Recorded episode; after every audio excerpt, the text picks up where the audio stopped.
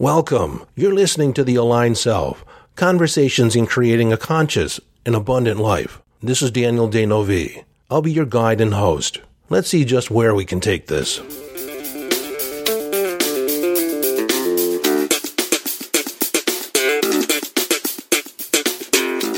Hello, friend, and welcome back to the conversation. This episode has been uh, long in coming. Not that long, but I had promised it to happen like three or four episodes ago. But I decided to insert three episodes on manifesting in between. This is part of a series on mastering your emotions. It started with episode 110, which is entitled Mastering Your Emotions. Well, there are two episodes on that, and then I did another one on uncovering your shadow beliefs, which was episode, let's see, 112. And this is the long awaited 114, which is now 116. Hope you got all that straight. So if you really want to get the full value out of this, go back to episode 110 and start there, if you haven't already done so. And this episode is about handling those shadow beliefs those beliefs that I'm not good enough, I don't matter, I don't deserve, or the whole I'm not worthy.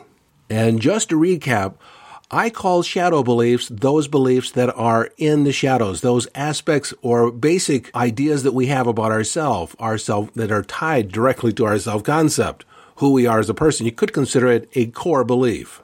And I refer to it as a shadow belief because it's one of those beliefs that we have, but we've disowned it. We've dissociated from it. We have pushed it into the shadows. And most often we pretend, we go throughout our day, we go throughout our life, we pretend it isn't really there. And through an event, through an argument, through an interchange with another person, we are left with a less than amazing feeling, downright unpleasant anger, disappointment, embarrassment, shame anger and frustrations usually at the forefront of it. And we have the feeling as if somebody pushed our button and we went from zero to a 100 just like that. Zero to a 100 in intensity. And most often our response doesn't really fit the circumstance. Yet, when we dig underneath, when we dig down below, when we look in the shadows, our interpretation is that because of their action, because of what they said, they are validating that I'm not enough or I don't matter. But remember, it's a perception. They just said what they said without that belief underneath it. It's just another thing someone says and it really means nothing. We can actually look at them and saying they're having some kind of response, like what's going on with you? But we don't do that. We have these underlying shadow beliefs that we use to perceive the world asking the question, what does this mean about me in relationship to you, relationship to all that is?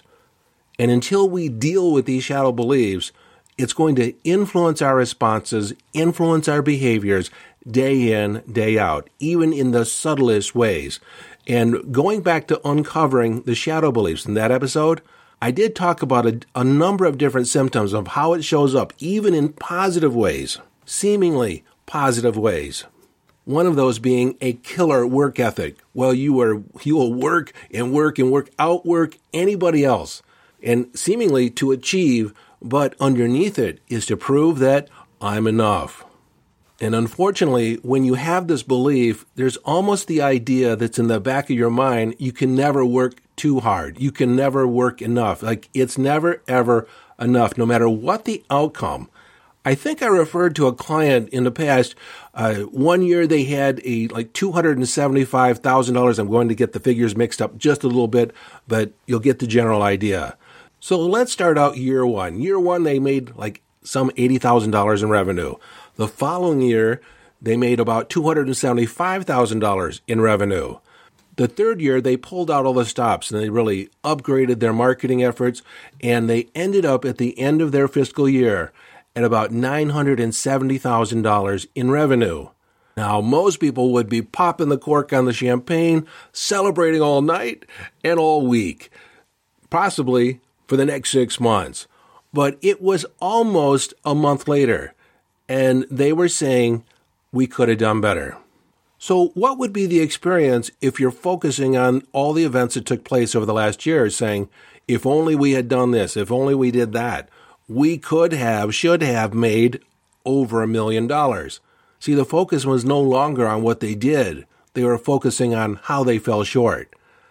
And that became the driving force for their company. You see, perfection does not exist in nature. It just doesn't exist anywhere. It's dependent upon the criteria that you use at any given moment. Did you meet the gate? Did you meet the metrics? Did you meet the criteria? Can you check all the boxes? If yes, then that effort was near perfect. Or you could say it was perfection. But if the ongoing idea, and if you have a belief that I'm a perfectionist, you have to understand underneath it is that shadow belief I'm not enough. I'm not good enough. So you have to prove it. You have to have this idea that you are a perfectionist in order to overcome this shadow belief. Now, I think I'm going to take a moment and talk about what is a belief in general. Well, there is no such thing as a belief, meaning that you can't pull it around in a wagon, you can't point to it on the floor, or pull it out of your pocket. You can't lean in and whisper in your friend's ear and say, Hey, you want to see my belief? It's a real beauty. Let me go get it. No, a belief is a concept of mind. It's an idea that we feel fairly certain. There's a degree of certainty that it's true. It doesn't mean that it is true, but we feel fairly certain that it is true. It's a personal thing. Now, beliefs typically start out as a hypothesis. It's an idea. You know, it's not hard and true, but over time, we tend to collect evidence for it. For instance, let's say that when you were four or five, you wanted to prove to your mom what a good boy or girl you were. And you cleaned your room. You go running to her and says, Mommy, Mommy, I cleaned my room. And she says, Let's go look. And then she opens up the door and you can see the look of discontent on her face. You were expecting to see this like, oh wow, look at this. No, it was a look of discontent. And she says, I thought you said you cleaned your room. Your bed isn't made, your toys are out over there, your clothes are on the floor. I don't see where you cleaned your room at all. And suddenly, this feeling of elation, this feeling of pride turns into disappointment you disappointed your mom. You're not enough. Now, at this point, it's just an idea. You don't really have the words for it. But the experience was that you missed the mark. You didn't come through. You didn't please the other person. They didn't validate it. And like I said, at this point, it's a mere hypothesis. It's just a possibility maybe you're not enough. And then, oh my God, next week something else happens and you fall short. You miss the mark. You're not pleasing and you're left with a feeling, I'm not enough. So let me ask you a question. How many events would have to occur before you came to the realization or the general conception that you're not enough? Now, this is an interesting aspect of the brain. It typically takes about three to five times for you to be convinced of something. Now, that's a general rule because some people are never convinced and other people are easily convinced. But as a general rule, as a human being, if you have three examples that prove a point, you now have a degree of certainty. A belief is born. Again, it's not the truth. Beliefs are not the truth. It's just something we've adopted an idea, a meaning about life that we feel fairly certain is true. It's a story. So far, it could be said that this story that I'm not good enough is context specific, uh, meaning that it may just be your parents who don't think you're enough, or your mom doesn't think you're enough. But then maybe you go to school and you study hard, or you thought you did well on a, on a test, and you get the grade back and it's less than perfect. Maybe you got five wrong. Oh my God, I'm not good enough. And then, as typically happens in your teens, you get interested in having a relationship of someone from the opposite sex or even the same sex. I don't know. But you, you're interested in a relationship if you're interested in other people, even in just having friends. And you approach them and they rebuff you. They're not interested. Oh my God, maybe it's true. I'm not enough. It's just another layer of certainty, another point that proves the idea that I'm not enough. Now, this is where the concept of the confirmation bias kicks in, and I've talked about that in a previous episode. And basically, what that says, if I'll sum it up again, is that once you're convinced of something, once you believe something is true, then your mind will go out and seek evidence to confirm your belief, confirm your perception of reality. Because, you know, your operating system isn't going to go out and look for contrary evidence to maybe you have it all wrong. No, it looks for evidence to confirm your current conception of reality. And this is also where your reticular activating system kicks in, and you start to notice every occurrence, every situation which proves or, or points to or infers that I'm not enough. And for more about your reticular activating system, you can go back to the podcast episode called uh, Your Internal GPS, and I'll leave a link in the show notes to that one. But that concept is basically you've programmed your mind that certain things are important, certain aspects are true about reality, and then your brain, your mind goes out and searches for evidence. It, it notices those occurrences more readily than all the other evidence out there. And that is why you can have an event, you can have an experience with another person that causes anger, causes hurt feelings in you. It wasn't really the event, but you perceived it in a way where it made you feel less than amazing, made you feel uncomfortable. They were uncomfortable, unpleasant feelings because you made it mean that you weren't enough, you didn't matter, or something like that.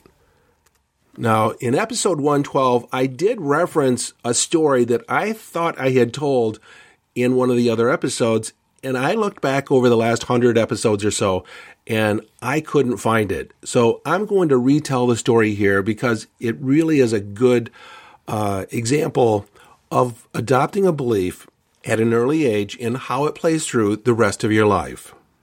So here's the story.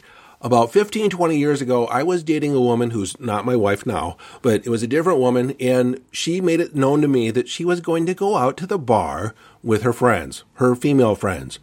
It was a girls' night out. But the way it was pitched, the tone of voice was like, You're not invited. We don't want you there. And like, we're going to have fun. And I got angry. Like, one, I don't like people telling me what to do, and I, I have to look at why that is. But uh, the anger that was there, immediately I was angry. But and she started defending why I wasn't invited and what she was going to do and the whole purpose of it. But I kind of tuned it out. Like she was talking in front of me, but in this particular moment, I had a, a moment of self reflection. I looked inside and I asked myself, well, what's really going on here? What am I angry about? And the anger was just covering up fear fear that she was going to go out and potentially find somebody else, hook up with somebody else. And I asked the question, which I asked you to ask in the Uncovering Your Shadow Beliefs what does that mean about me? If it did happen, let's say she did go out and she found someone new, what would that mean about me? Well, in this moment of self reflection, I realized, and all this is happening like really quick in my head, I realized if it was true, and she found somebody new, that I would make that mean that I'm not lovable. I'm not enough. I'm disposable. And it confirmed the fact that I could love you, but I can't trust you. Sooner or later, you will betray my love. And I was like, whoa, I didn't know that was there. Was that present in the relationship before that one? And I looked and I looked back through my memories, and yes, that generalized feeling was there. I was seeking to be validated which never came. And in that relationship, I took it to mean that I was not lovable enough. I wasn't good enough. And then I wondered, was it in the relationship before that one?